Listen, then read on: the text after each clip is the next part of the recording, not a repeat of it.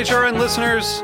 As we celebrate our 15th year, we are deepening our commitment to giving voice to the next generation of food systems storytellers, and we need your help. Our internship and fellowship programs help activate new possibilities for underrepresented and underestimated young people through experiential journalism, audio engineering, and production training.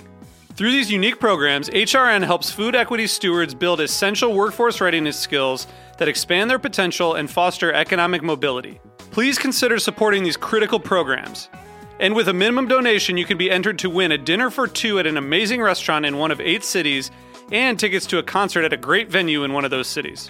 We have incredible partners across the country who have donated, as they also share our passion for helping to educate the next generation of food systems storytellers. Check out heritageradionetwork.org slash 15 to donate and enter to win today. That's heritageradionetwork.org slash 15 to donate and enter to win today. And make sure you donate before March 31st. Thank you. This episode is brought to you by Roberta's, home of Heritage Radio Network for 10 years. Learn more about Roberta's at robertaspizza.com. This week, on a special bonus episode of Meat and Three, we find out how Brexit could be changing the way that Brits eat. If you're not getting your food from the European Union, where Britain gets 30% directly, well, where are you going to get it from? As I put very succinctly, bye bye fresh peaches from Italy, hello tinned peaches from Florida. Bye bye fresh oranges, hello tinned oranges. Bye bye free range beef, hello hormone injected beef. Tune in to hear about the UK's struggle to stabilize its food system on Meat and Three, HRN's weekly food news roundup. Available wherever you listen to podcasts.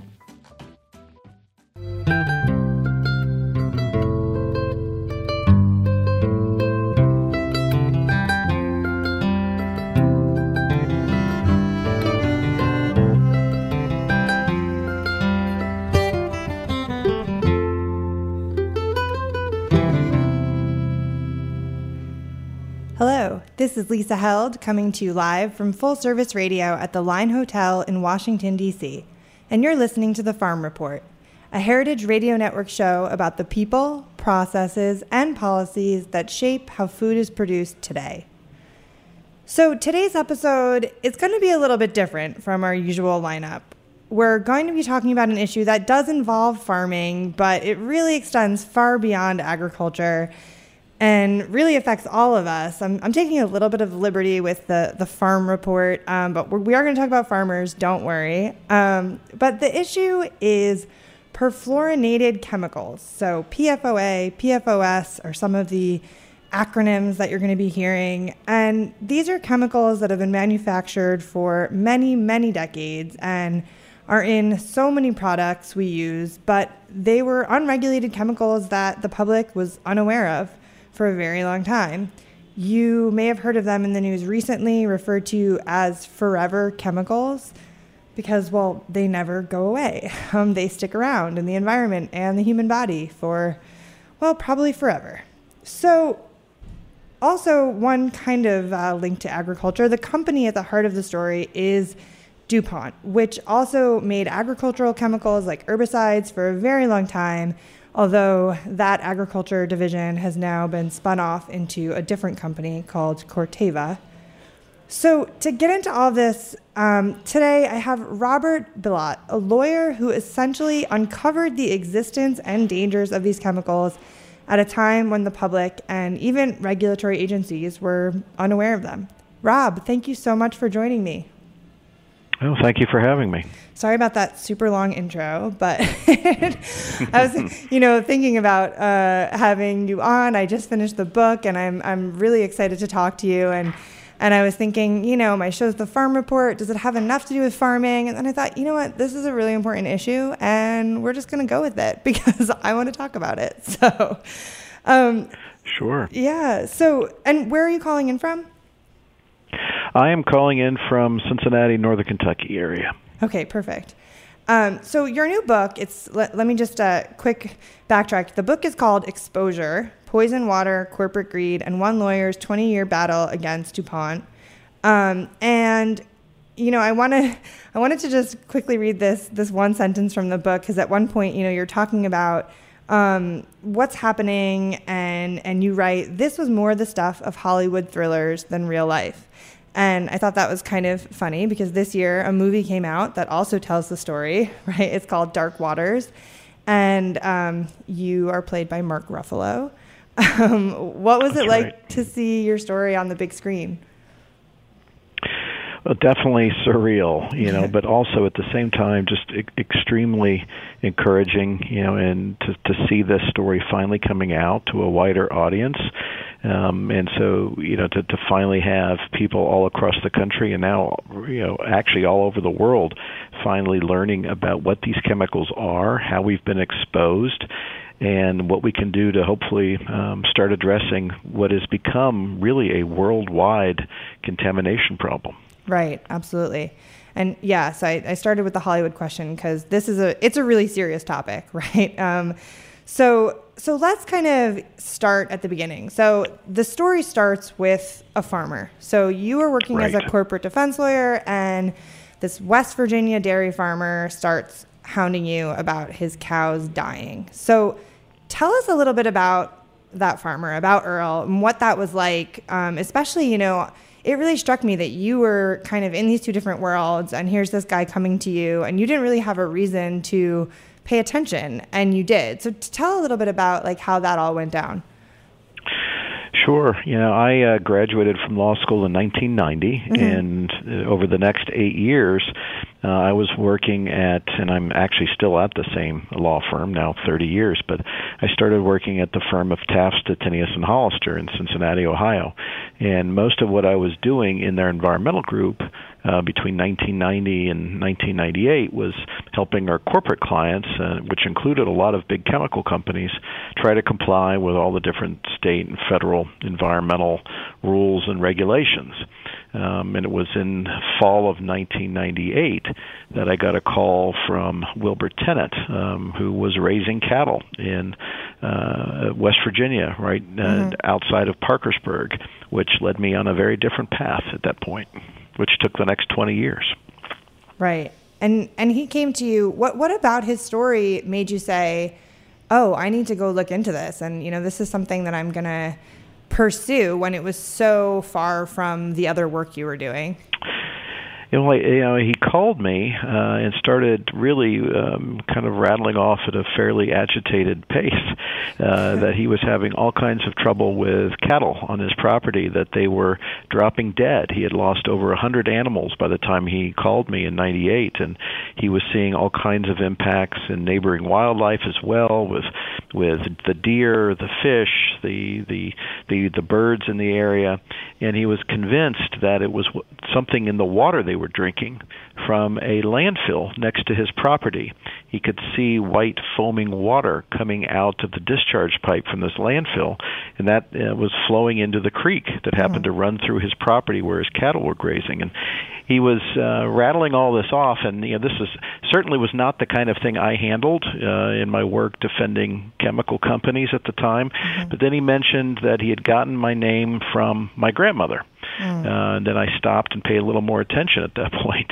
Um, it, it so happens that my grandmother and mom's family all um, grew up in uh, that area outside of Parkersburg, and Mr. Tennant had been really trying to find a lawyer that could help him, and nobody there locally really wanted to talk to him because the landfill was owned by one of the biggest employers in town, the DuPont Company.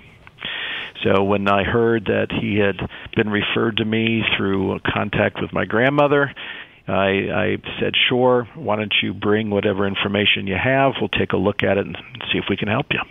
So it really was that family connection that um, that really uh, was able to um, you know connect the two of us. Right, absolutely. The kind of personal element can change things, right? Exactly. yeah. And you know, it, it sounded like when you first took on the case, you thought that it would kind of be an open and shut issue. You know, you'd figure out what whatever had been going on. Maybe they were accidentally something was leaking into the creek, and you'd you know get a settlement for him, and it would be over. And but in the process, it you know it sort of dra- drags on and drags on, and you discover that the issue really extended way beyond um, contamination of his creek. And what, what's the moment where you where you realize like this is a way bigger issue? Like I'm getting into something here that is gonna extend beyond this lawsuit know, you're you're exactly right. When I first took on the case, we thought this would be rather straightforward. Um, you know, this was a regulated landfill that was governed by a permit issued by the state of West Virginia. So I figured we would be able to pull those permits and take a look at whatever regulated listed hazardous materials or regulated pollutants were there, and maybe something was, you know, a little too high um, in the discharge, and we'd be able to get to the bottom of it pretty quickly. But um, after starting to dig through the files from the state, from the company, we really weren't finding anything that would explain what we were seeing. So we finally uh, broadened our scope. Um, we ended up bringing a lawsuit against DuPont to try to get access to their documents and started digging in and uh, was at one point, you know, about a year, a year and a half into that process where we finally stumbled upon a, a document that mentioned a chemical called PFOA, mm-hmm. something I had never heard of um, and couldn't really find any information about. Um, but it ended up there were massive quantities of this chemical that had been disposed of in this landfill, um, and that it uh, could cause foam of the nature that we were seeing in the water, and it had all kinds of potential toxic effects on animals, including cancer, mm-hmm. um, that were well known to the company. But unfortunately, what we were seeing in the documents is really nobody else outside the company really knew about this. It was not only in the landfill, but we found out it was to the public water supply of the entire surrounding community and had been there likely for decades without anyone knowing what was happening. Right. And I mean, and the, oh, I think you're getting another call. Please don't take it. um, I think I, I, think it's crazy too because you're trying to figure out what this chemical is, right? And and whether right. or not it's toxic. And and there's data that you're that you're going through from DuPont's own files, but um, you're also going to experts and you know outside chem- chem- chemists or you know experts on toxicology, and a lot of people had no even experts in the field didn't know what it was at that point, right?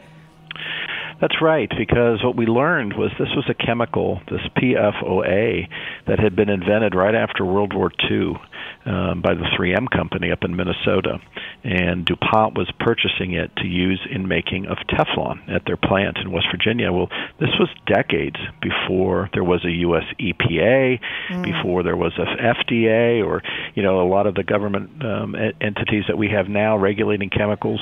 So these chemicals were being pumped out into the environment, shipped down to West Virginia. DuPont was using them pumping them into the Ohio River as waste into the air you know, putting them in sludge that was deposited in landfills for decades.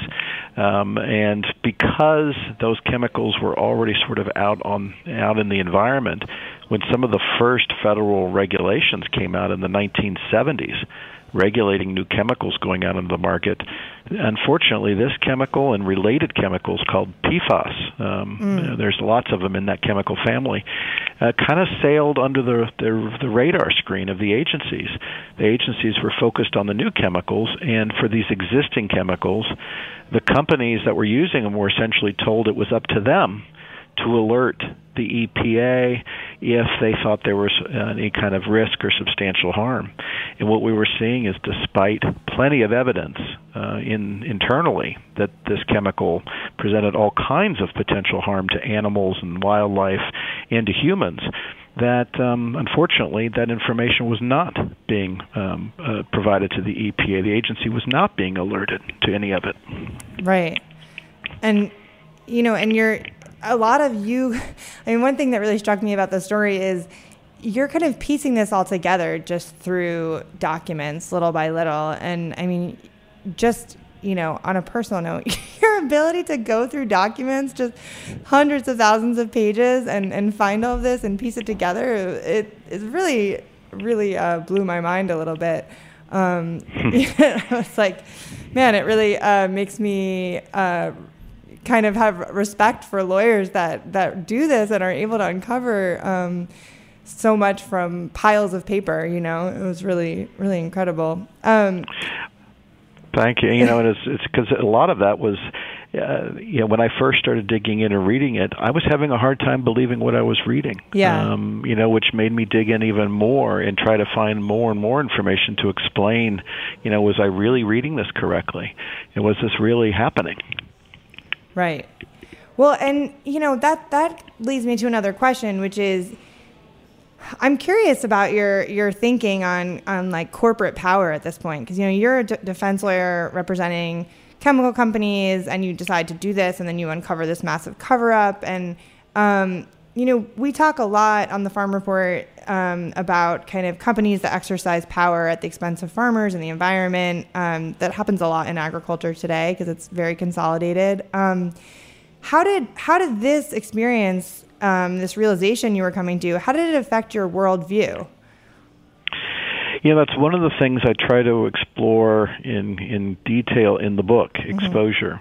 Uh, is just how complicated this whole system was. You know, you had not only um, this very complicated system of how the chemicals were regulated. You had this system for how science uh, made its way out to the public and to uh, people that were using these chemicals, like farmers, um, you know, or, or people in the public, um, you know, through the publication and peer review process. How how the uh, legal system really impacts. You know, who has the burden to prove whether these chemicals are causing harm? Who has the burden to, you know, to disclose and tell people what was going on? Just a lot of these different um, systems that were in place really created this problem, um, you know, and created this situation. When I was, you know, really sort of discovering this and realizing what was going on around late 2000, early 2001, you know, at one point, you know, it hit me. I'm looking at a problem here that went far beyond uh, Mr. Tennant and his farm and the animals there on his farm in West Virginia. Mm-hmm. This was a chemical that was now, uh, I knew, in the w- drinking water of the entire community, tens of thousands of people. And not only that, likely in water all over the country and in the blood of virtually every person in the country, and nobody really was paying any attention. And unfortunately, I think most of our our regulatory agencies and most of the public was completely unaware this was happening. Yet it was going on for decade after decade. So the book really tries to explore, you know, how does that happen? how do you have a situation like that happen in the United States in modern times, where you can have worldwide contamination with toxic chemicals that are in animals and humans all over the planet, and really no one being aware of it until decades after it's happened. Yeah, yeah. I mean, and I, you mentioned that there was part of it is that these chemicals were invented before some of the um, some of the regulations were in place that we do have now, right? So things have right. maybe gotten a little bit better. Do do you think they ha- that things are a lot better now compared to uh, like if if a chemical like this is invented now, is the process a lot better? Well, you know, this this situation with PFOA was actually used as an example um, to suggest why some of these federal laws needed to be revamped mm. um, and strengthened. And in fact, the main law that was governing you know, uh, the, the EPA's ability to regulate new chemicals coming on the market, the Toxic Substances Control Act, which had come out in 1976, was finally uh, amended and updated in 2016. And this was cited as one of the reasons by several, you know, a lot of organizations that were supporting the update. Unfortunately, um, I think the jury's still out on the extent to which those changes have really fixed the problem. Because uh, what's happening now is as information has finally come out about this chemical PFOA and some of the related chemicals, um, that uh, there have been companies that have simply switched. They've changed one or two molecules and brought out what they are calling new or replacement mm-hmm. chemicals that unfortunately are very similar to the ones they've replaced. Yeah. Yet uh, there isn't much known and there isn't much being required um, about the you know to tell us about the toxicity of these chemicals before they're being allowed to be used, put in put out into the environment. You're getting into people and animals and food and etc. And it's now that you know now we here we are again, you know, playing catch up, trying to figure out um, you know what what is the true impact from these new replacement chemicals as well. Yeah. So the system still has a long way to go to be um, uh, to address this problem. Yeah, absolutely. Um, so we have to take a quick break. Um, when we come back, I want to talk a little bit more about the health risks and um, some of the, the, different efforts that are happening now um, to regulate and call more attention to these chemicals. Uh, we'll be sure. right back.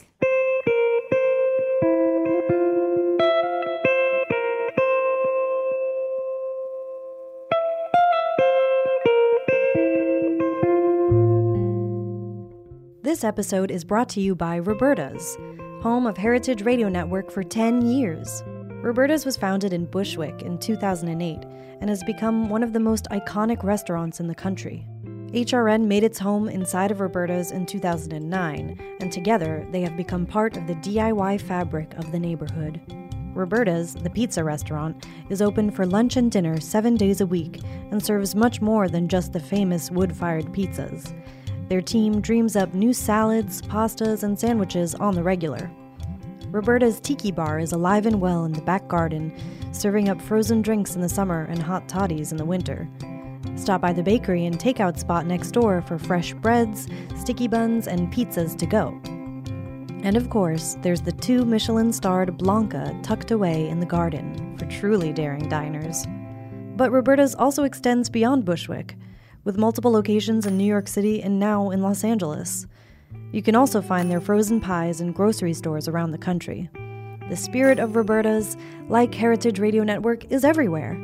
Here's to many more years of pizza powered radio. Learn more about Roberta's at robertaspizza.com.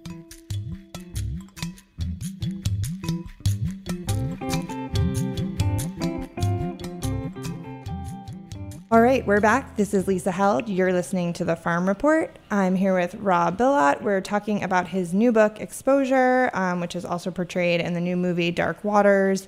And we've been talking sort of about how you got into this story and, and how you discovered um, PFAS chemicals, PFOA. Um, it's like every time I say it, I'm like, should I say should I reference PFAS? Should I say PFOA? It's, not the, the easiest group of chemicals to talk about, right? yeah. That's right. I'm sure you That's encounter that. a lot of folks now are referring to them by the moniker forever chemicals. Yeah. Um, you know, which is um, easier to remember, frankly, than the alphabet soup that's been used for many years, which, frankly, I think has led to it being so confusing. Just Mm. all these different names and different different acronyms. But you know, forever chemical term really kind of captures the essence of why we're so concerned about these chemicals. Once they get out in the environment, they cannot be broken down under normal biological conditions. So they're they're there forever. Yeah, and you mentioned earlier they're so they're there forever, and they're also at this point really in almost everyone's blood, right? We kind of are starting to learn this. Um, so you have been on this journey of figuring out what DuPont knew, what kind of exposure to the chemical existed for people living where it was dumped, but also people now around the world. And then also what that exposure meant is sort of the, the most important thing, right? And Right. um, you know, in the beginning, there was very little science other than the studies from the company itself on what the actual risks fa- were. Um, how far have we come? What What do we know about the known health risks?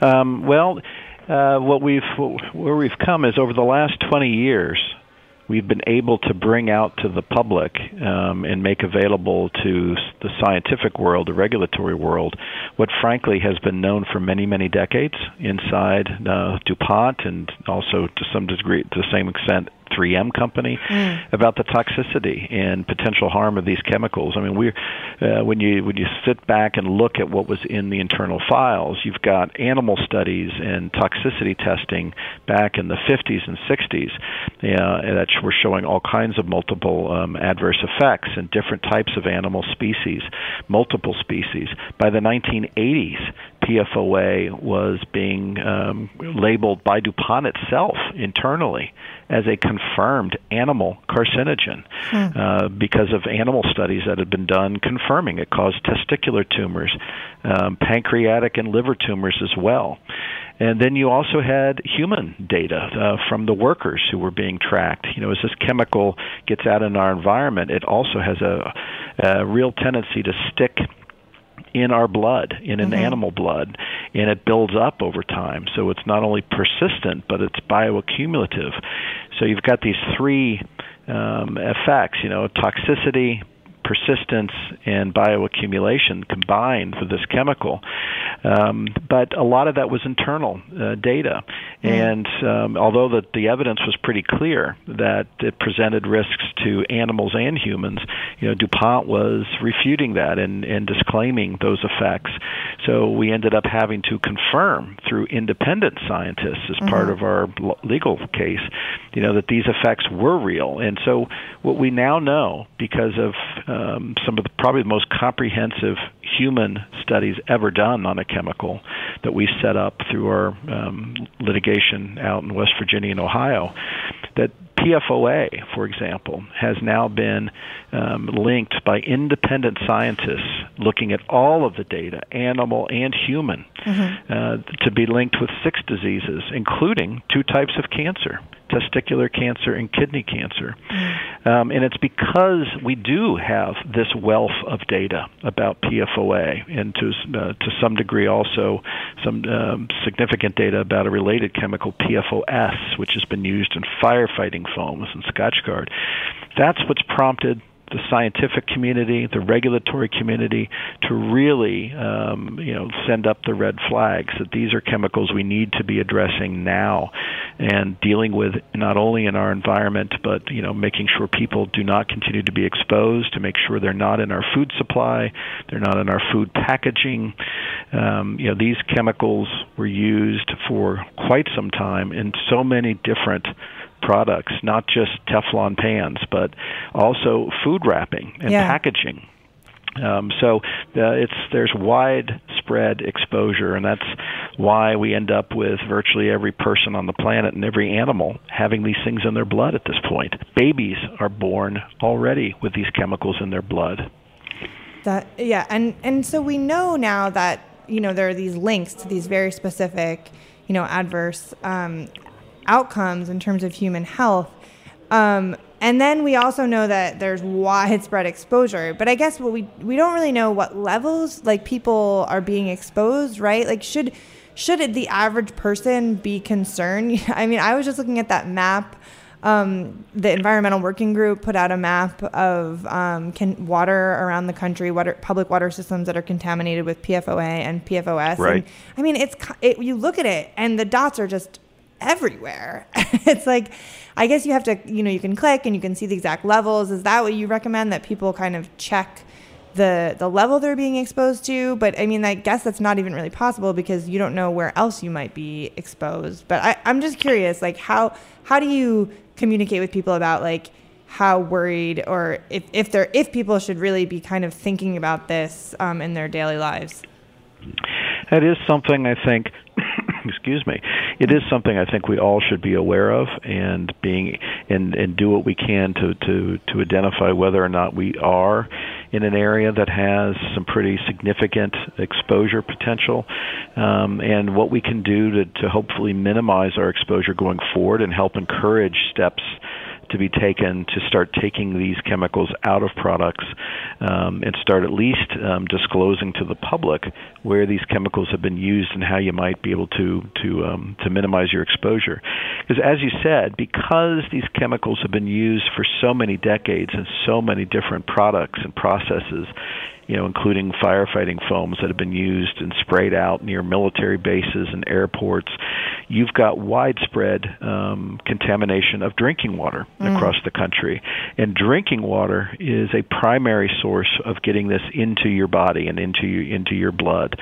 Um, so you want to be able to, to to stop those exposures, and most of the regulatory agencies that are looking at these chemicals now, the more we look at it, the lower um, the acceptable exposure levels are going.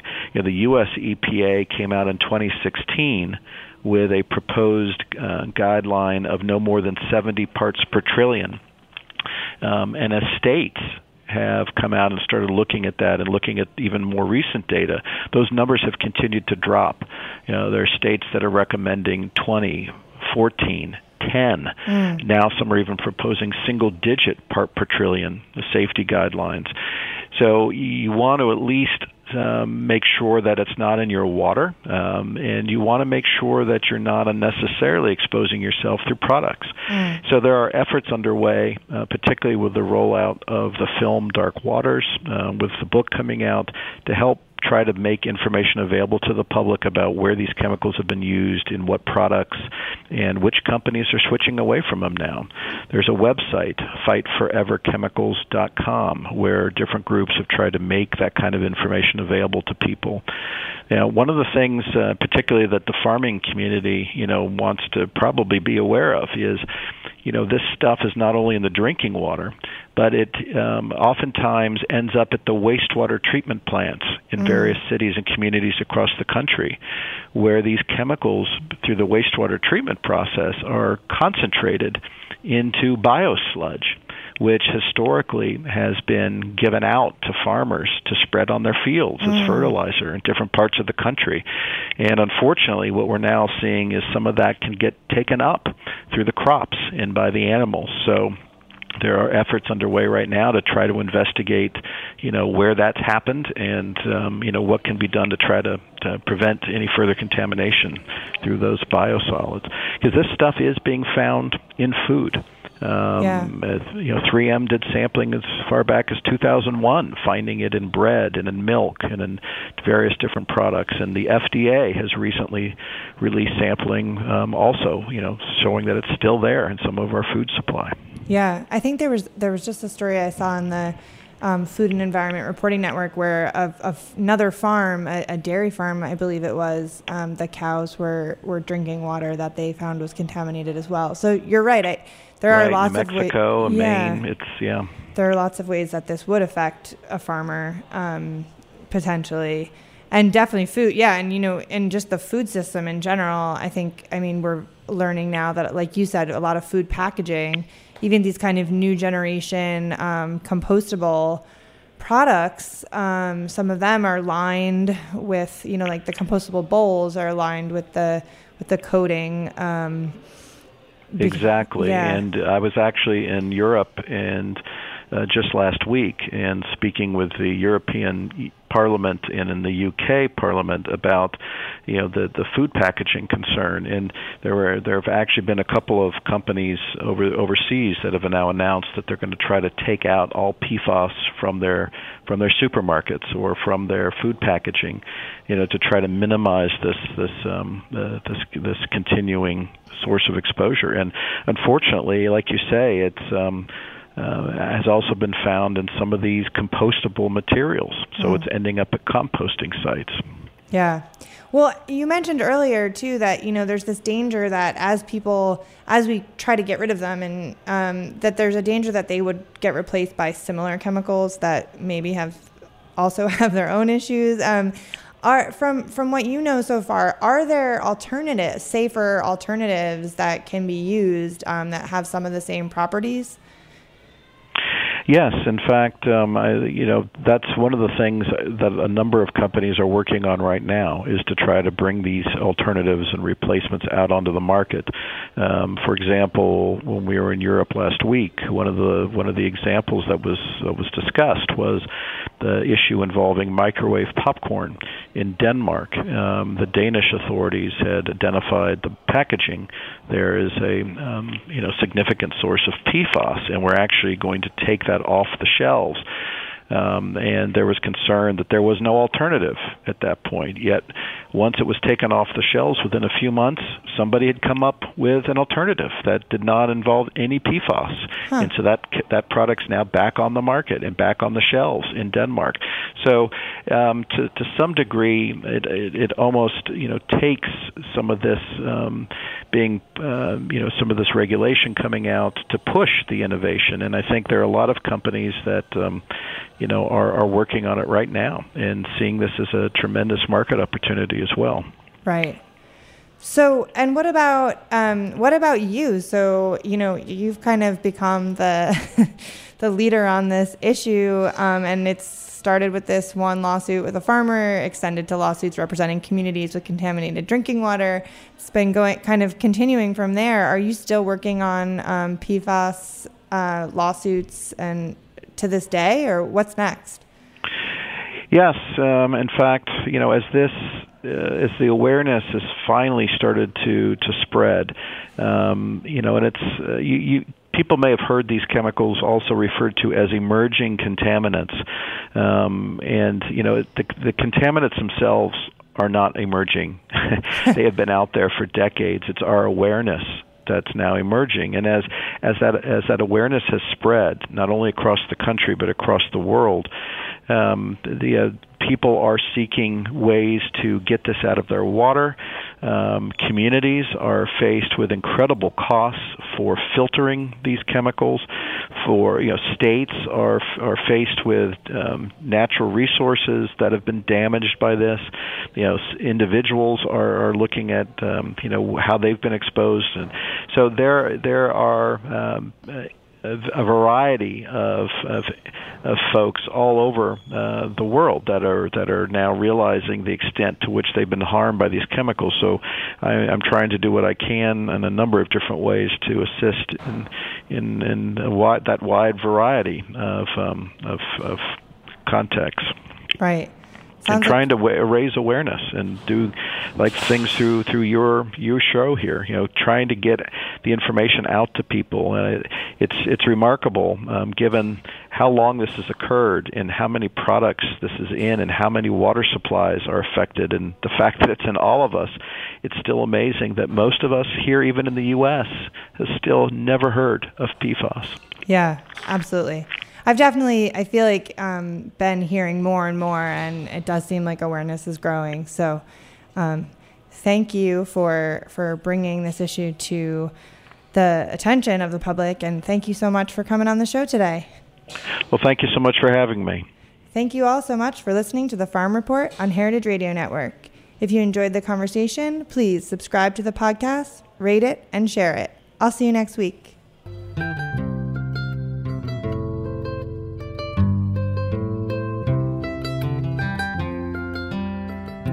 The Farm Report is powered by Simplecast. Thanks for listening to Heritage Radio Network, food radio supported by you. For our freshest content, subscribe to our newsletter. Just enter your email at the bottom of our website, heritageradionetwork.org. Connect with us on Instagram and Twitter at heritage underscore radio. You can also find us at facebook.com slash heritage radio network. Heritage Radio Network is a nonprofit organization driving conversations to make the world a better, fairer, more delicious place. And we couldn't do it without support from listeners like you. Want to be a part of the food world's most innovative community? Subscribe to the shows you like, tell your friends, and please join the HRN family by becoming a member. Just click on the heart at the top right of our homepage. Thanks for listening.